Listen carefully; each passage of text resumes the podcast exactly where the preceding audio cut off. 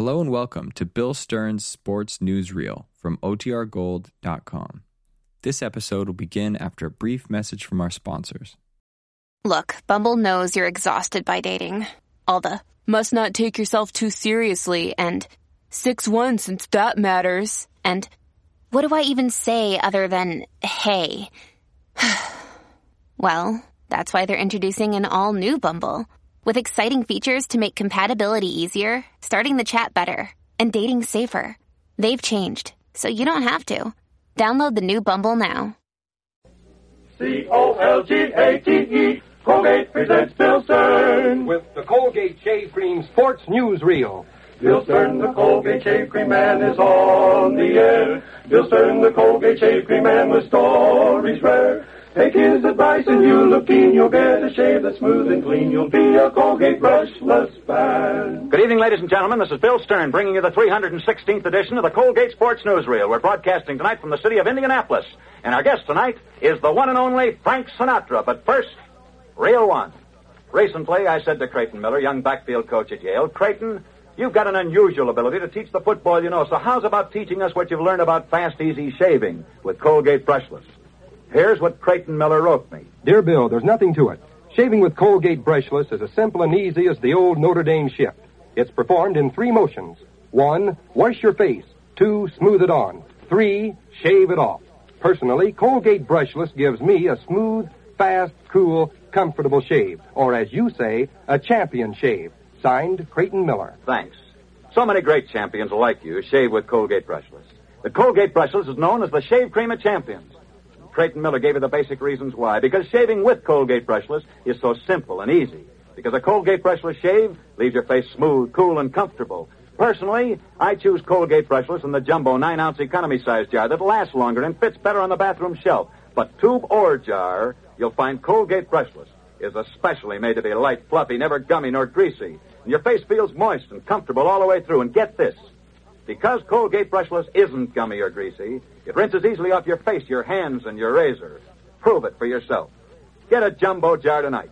And if you're not 100% satisfied, just send the top of the carton to me, Bill Stern, Cara Colgate, Jersey City, Zone 2, New Jersey, and you'll get double your money back. Remember, Colgate brushless, the shave cream of champions. Reel 2, profile of a start in radio. Tonight we're broadcasting from the city of Indianapolis. We're here in Indianapolis getting ready to broadcast tomorrow's Indiana Purdue football game. And yet, you know, ladies and gentlemen, I wouldn't be in Indianapolis as a sports announcer. In fact, I wouldn't even be a sports announcer if it hadn't been for Graham McNamee. I'm sure most of you remember Graham McNamee. He died a little over three years ago, and he was the greatest sports announcer that ever lived. I knew him well. In fact, Graham McNamee started me in radio, and I shall never forget how he took me, a raw beginner, and taught me how to announce sports. That's why tonight I'd like to publicly acknowledge my debt of gratitude to Graham McNamee. Acknowledge it by telling you the story called The Profile of a Start in Radio.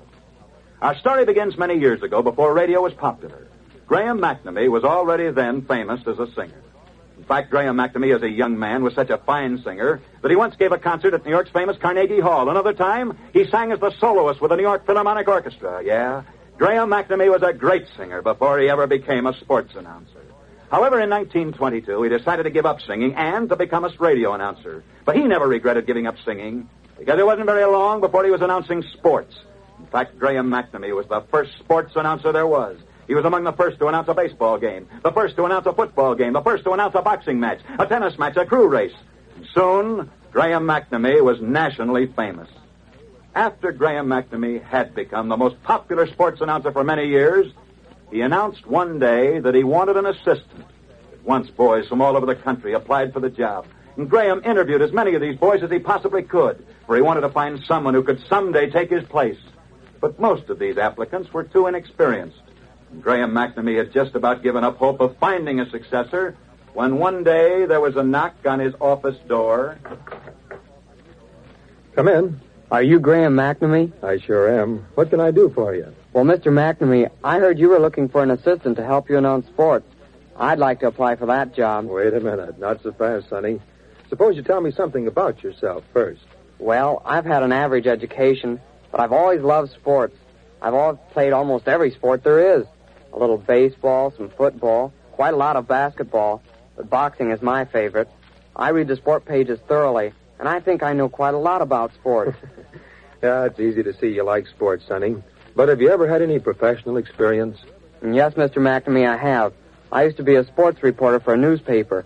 I know I'd like to announce sports, and everyone tells me my voice is good for radio. Sonny, I've been listening to you as you talked, and your voice is good for radio, not as a sports announcer. What do you mean, Mr. McNamee? I mean your voice is better suited for singing.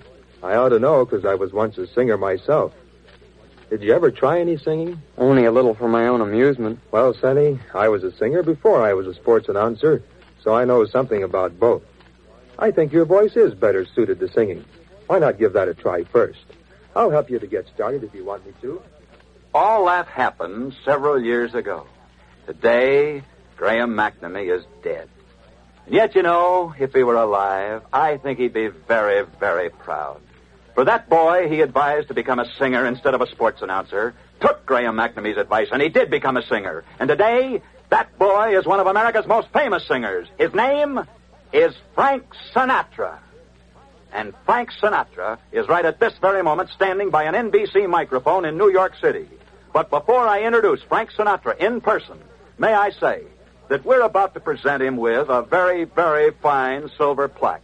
A silver plaque that bears the following inscription To Frank Sinatra, not because he's a great artist, but rather because through his unselfish devotion to the cause of tolerance in America, he has upheld the highest ideals of good sportsmanship. And now, in order that you may hear Frank Sinatra's speech of acceptance, as he accepts this silver plaque at the New York Paramount Theater, this is Bill Stern switching you across the country from where I'm standing in Indianapolis. The next voice you hear will be Frank Sinatra speaking in person from New York City. Thank you, Bill. I shall always treasure this plaque and what it stands for. I'm not going to make any speeches about this country or about tolerance, but I'd like to tell you one little story that uh, illustrates exactly how I feel. Many years ago in Germany, there lived a family who resented being told just how they must believe in God. And this family finally wanted to worship God as they saw fit. And when that became impossible in Germany, why, they packed up their belongings and sailed for America. Perhaps you're thinking this all happened recently, but it didn't. It happened a long, long time ago. And yet, you know, I think we should be very grateful that this family did come to America, because their name was Eisenhower and from this family came General Eisenhower. So thank you, Bill, very much for this plaque. However, there are two words in this plaque that please me immensely. They are the words tolerance and sportsmanship, because to me they mean the same thing. Thanks again, Bill, and this is Frank Sinatra of the Paramount Theater in New York City, returning you to Bill Stern in Indianapolis. Thank you very, very much, Frank Sinatra. Reel three portrait of storybook men. They say the truth is stranger than fiction, perhaps. But this is the story of two men who created fiction and yet lived far stranger lives than any of the fiction they ever wrote.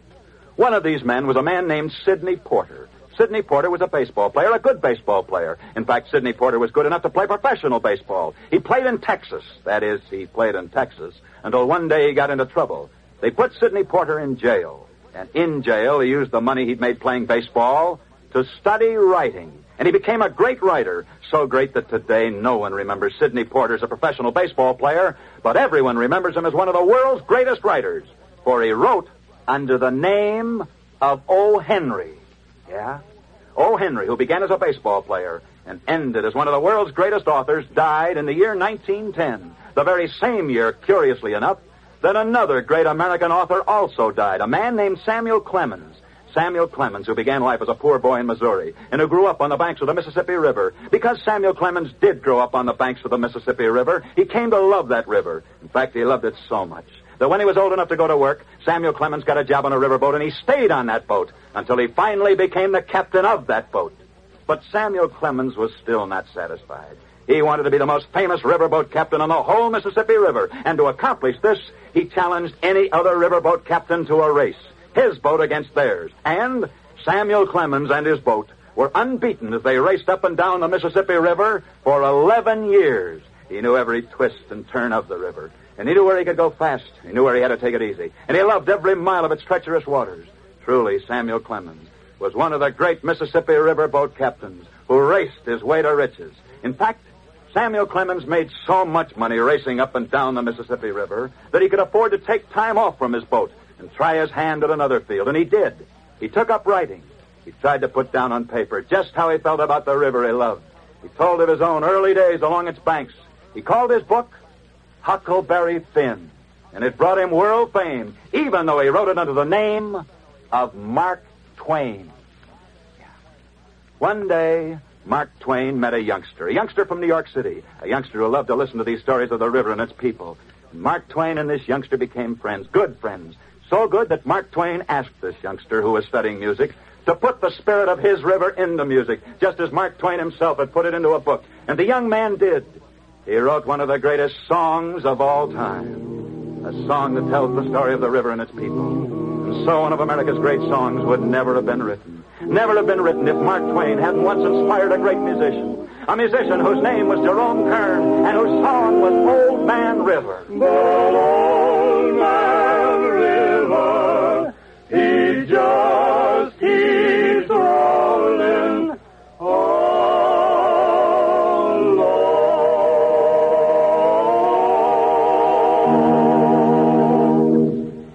Portrait of a great song that was inspired by a man who not only wrote one of the world's greatest books about his beloved Mississippi River, but who also was never beaten on that river in 11 years of racing.